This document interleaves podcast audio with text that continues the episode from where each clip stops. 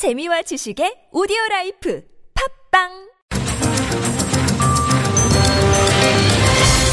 네, 화요일 이 시간은 경제 포커스로 꾸미고 있는데요. 이성철 한국일보 부국장 전화 연결합니다. 여보세요. 안녕하세요. 네네 안녕하세요, 국장님. 자, 국정 쇄신 차원에서 개각이 필요하지 않느냐, 뭐 이 이야기는 이제 이전부터 있었는데 결국은 했습니다. 근데 예상보다 네. 소폭이에요. 예, 오늘 세계부처 이제 장관 자리 기준으로 했을 때 세계부처만 바꿨는데요. 네네네. 어, 우선 문화체육관광부 장관에 예, 청와대 정무수석 권력이 맺던 조윤선 전 여성가족부 장관이 내정이 됐고요. 예. 이제 청문회 거쳐야 됩니다. 그렇죠.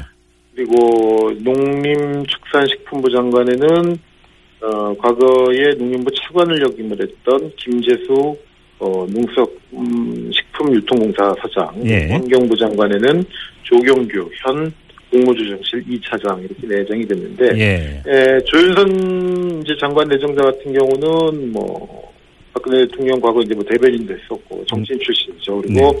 나머지 이 농림부하고 환경부 같은 경우는 이제 정통 관료 출신이 임명이 됐기 때문에 네. 그리고 이 두 부처 같은 경우는 지금 현 장관들이 지금 현 정부 출범 때 임명됐던 분들이거든요. 그러니까 예. 뭐 한 3년 반 이상 했던 이른바 그 장수 장관들이기 때문에 예. 예.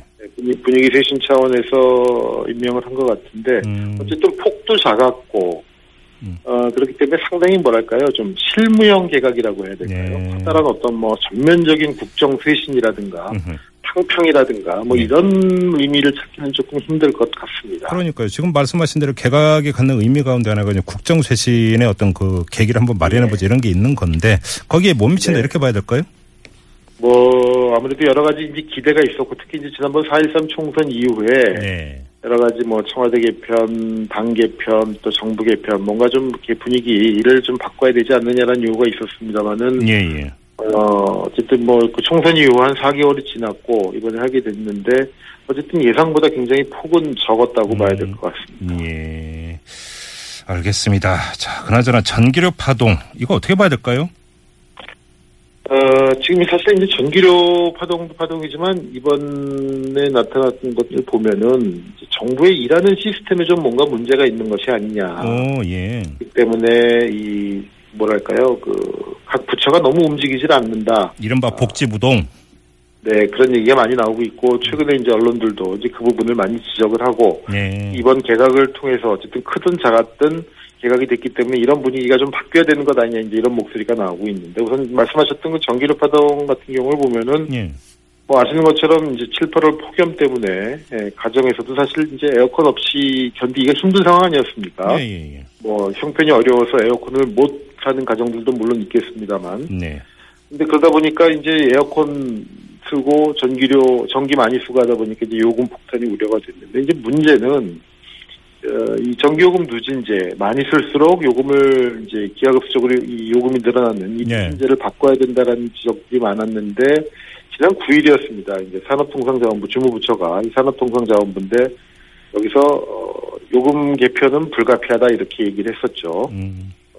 어, 무엇보다도 이제 이 전기료 누진제를 없애면은 너더라도 전기를 많이 써가지고 잘못하면 전력 대란이 올 수도 있다. 하루 3시간 그리고- 알뜰하게 잘 쓰면 된다 이런 식으로 얘기했었죠. 그랬죠. 예. 거기다가 어, 지금 이 누진제라는 거는 요금을 많이 전기료를 많이 쓰는 부자들이 이 많이 내고 예. 적게 쓰는 서민들이 덜 내므로써 이 어떻게 보면은 이 요금 체계에 뭐랄까요 좀그 계층과 형평성을 기하는 이제 그런 측면이 있는데 예. 누진제를 없애면 결국 부자들이 전기료를 덜 내게 돼가지고 일종의 부자 감세랑 비슷한 효과를 난다. 그렇죠. 절대 안 된다 이렇게 음. 얘기를 했는데 그런데 이틀 뒤에 이틀- 이틀 뒤에 확 바뀌었잖아요 입장이. 예, 맞습니다. 이 청와대 새, 새누리당 지도부하고 대통령하고 이제 오찬하라는 자리에서, 예. 어, 저, 이, 당 쪽에서 건의를 했고, 예. 어, 그걸 이제 대통령이 받아들여 가지고, 그 이틀 전에 불과 안 된다고 그랬던 이 산업부 같은 경우는 굉장히 머쓱한 그런 상황이 돼버렸던 것이죠. 돌변이었죠 돌변 거의. 그렇습니다. 예. 사실 이거는 뭐, 뭐, 누가 원인을 제공했냐라고, 뭐, 뭐 여러 가지 이 전력요금 체계에 대해서는 논의가 있겠습니다만, 어쨌든 예. 지금 누진제 체계가 굉장히 오래 전에, 그러니까 이 뭐, 이 전기가 정말로 부족하던 시절에, 70년대에 그리고 만들어진 에어컨- 거라면서요 누진제가.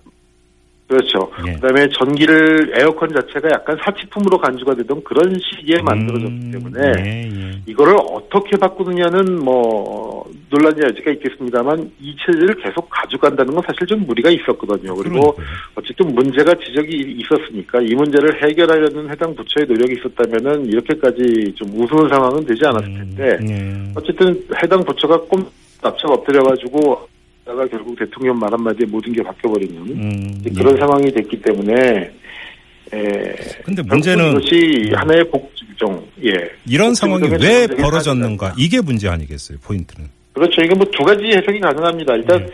부처가 너무 안 움직이니까 청와대가 나선 것 아니냐라는 시각이 있고 네. 또 하나 반대로 청와대가 모든 걸 다 하려고 드니까 부처는 그냥 눈치만 보고 있는 거 아니냐 예. 뭐두 가지 해석이 다 가능한데요 예. 어찌되었든 이 이렇게 부처가 안 움직이고 청와대의 결정으로 하다침에 이제 문제가 이, 뭐 정책이 뒤바뀌는 데가 뭐 한두 가지가 아니었습니다. 사실은 예. 뭐 사드 문제 같은 경우도 최근에 이제 결, 그 성산 쪽에 성산포대였나요? 네네. 결정을 했다가 대통령이 갑자기 제3후보지를 한번 그럼 생각해보자 이렇게 얘기를 해가지고 국방부가 혼비백산했던 그런 일도 있었고요. 예. 아직도 진행 중입니다만. 예. 그리고 이제 과거 어, 이 신공항 유치 예, 예. 선정 과정에서도 대구공항 같은 경우에 이제 원래 대구 쪽에서는 영남권 신공항을 양산으로 유치를 해가지고 음. 그렇게 되면 대, 이 시내에 있는 대구공항을 옮긴다 이런 계획이었는데 결국 그게 무산됐지 않습니까? 네. 그래서 이 대구공항 문제는 이제 붕 떠버리게 됐는데 에, 그, 이 대통령이 이 부분도 역시 어, 대구공항 이전을 전향적으로 검토하자 이렇게 함으로써 또 해당 부처는 갑자기 머쓱해지는 이제 그런. 상황이 벌어졌고요. 예. 뭐, 올봄 같은 경우에 이제 미세먼지 문제가 굉장히 심각했을 때, 예. 여기저기서 미세먼지 때문에 지적이 있었습니다만은 해당 부처는 역시 뭐 꼼짝도 않고 있다가, 음흠.